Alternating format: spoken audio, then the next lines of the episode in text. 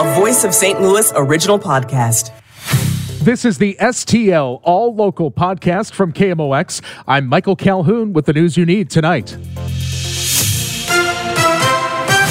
Our top story on this Wednesday, February 22nd. She's lost the trust of the people. St. Louis Mayor Tishaura Jones says she's disturbed by the latest statement released by Circuit Attorney Kim Gardner. Gardner's release read in part, quote, It's unfortunate for those who choose to twist the facts to take advantage of this situation for their own selfish motives. This is not the time for finger pointing. Mayor Jones says you have to be held accountable. The circuit attorney who's been there for six years, uh, this incident and others have highlighted the fact that some improvements need to be made in her office. And when asked if this has damaged St. Louis's reputation, I'll, I'll be totally honest with you. Missteps by the office have damaged the reputation of the city. Maria Kina, KMOX News. Trying to get answers as to how it was possible for 21 year old Daniel Riley to violate his bond conditions over 50 times is proving to be a challenge. But it's what dominated today's weekly briefing by the St. Louis Police Department. Sergeant Charles Wall says they are not generally notified when it involves bond violations. Somebody has to request that something be done.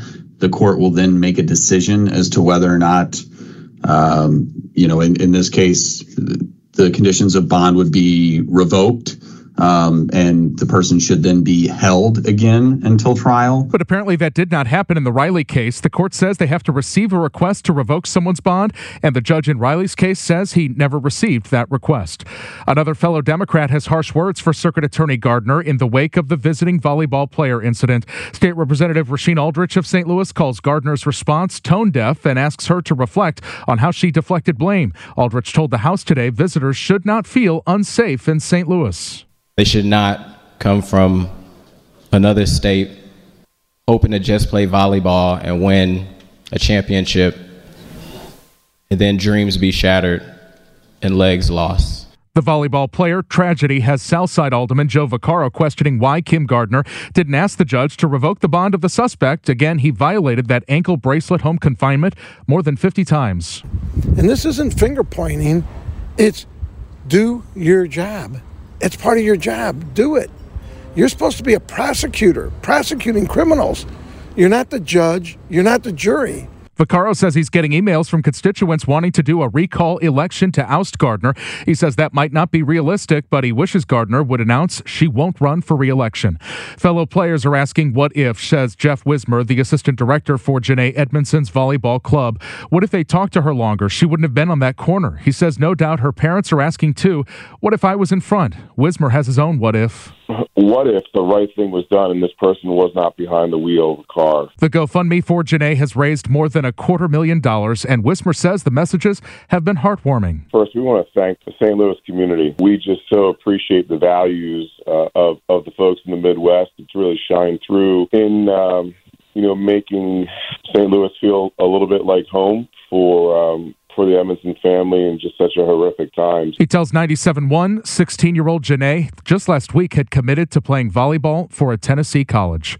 In other news, We've gotten some storm reports from the National Weather Service from today in St. Charles County. They had 70 mile per hour winds in Wentzville. Trees reported down across several roads in Steelville, inch sized hail in Warren and Jefferson counties.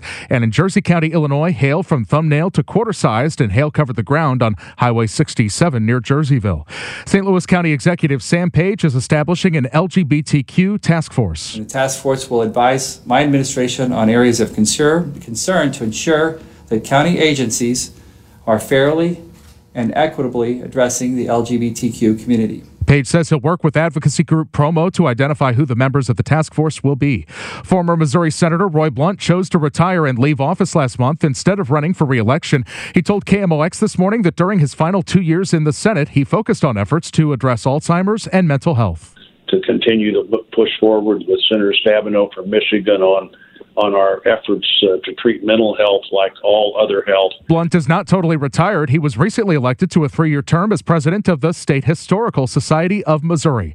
St. Louis City SC has a local broadcast partner, Audacy St. Louis, starting with the MLS team's very first game on Saturday night against Austin SFC. Every match will be on Y98, and you'll also hear some soccer on KMOX. City SC's Dennis Moore says, quote, KMOX's legacy of top notch sports talk radio production combined with the high energy and fun of Y98, allows us to reach deeper into the regional St. Louis sports audience and help introduce MLS and professional soccer more widely in our market. Knitting this like an unlucky dolphin and an industrial fishing boat.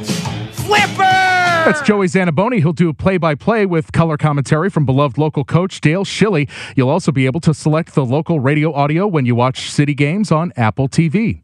The KMOX business desk, a major law firm, says it plans to move its headquarters away from Washington Avenue, but intends to stay downtown. Sandberg Phoenix is considering options, including Peabody Plaza, 100 North Broadway, and the Deloitte Building, according to the Business Journal. The CEO says too many businesses are just leaving the city of St. Louis, and that's just going to hurt the city more. He expects city government to do more about safety.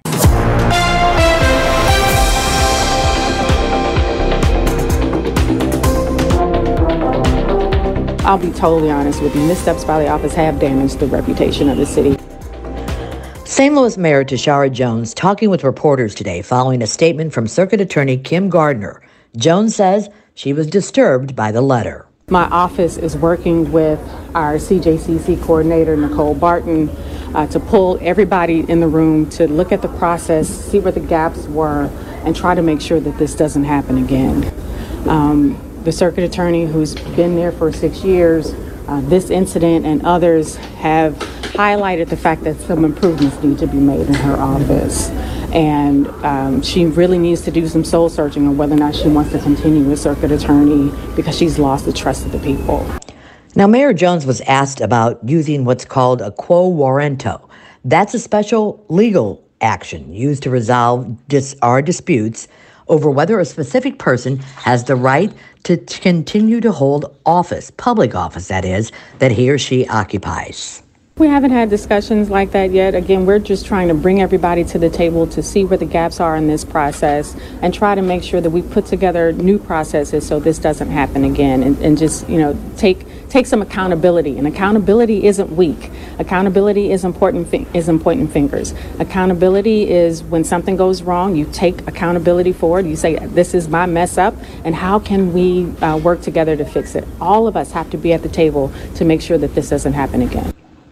Now, as to whether Mayor Jones thinks Gardner is accepting blame, I'm really disturbed by the statement um, from the Circuit Attorney's Office on, on, this case. And so that's why, uh, through our CJCC, we've been working to try to figure out where the gaps were in this particular case. Thank you for listening. I'm Michael Calhoun. Subscribe to STL All Local on the Audacy app or wherever you get your podcasts, and we'll have another news update for you in the morning.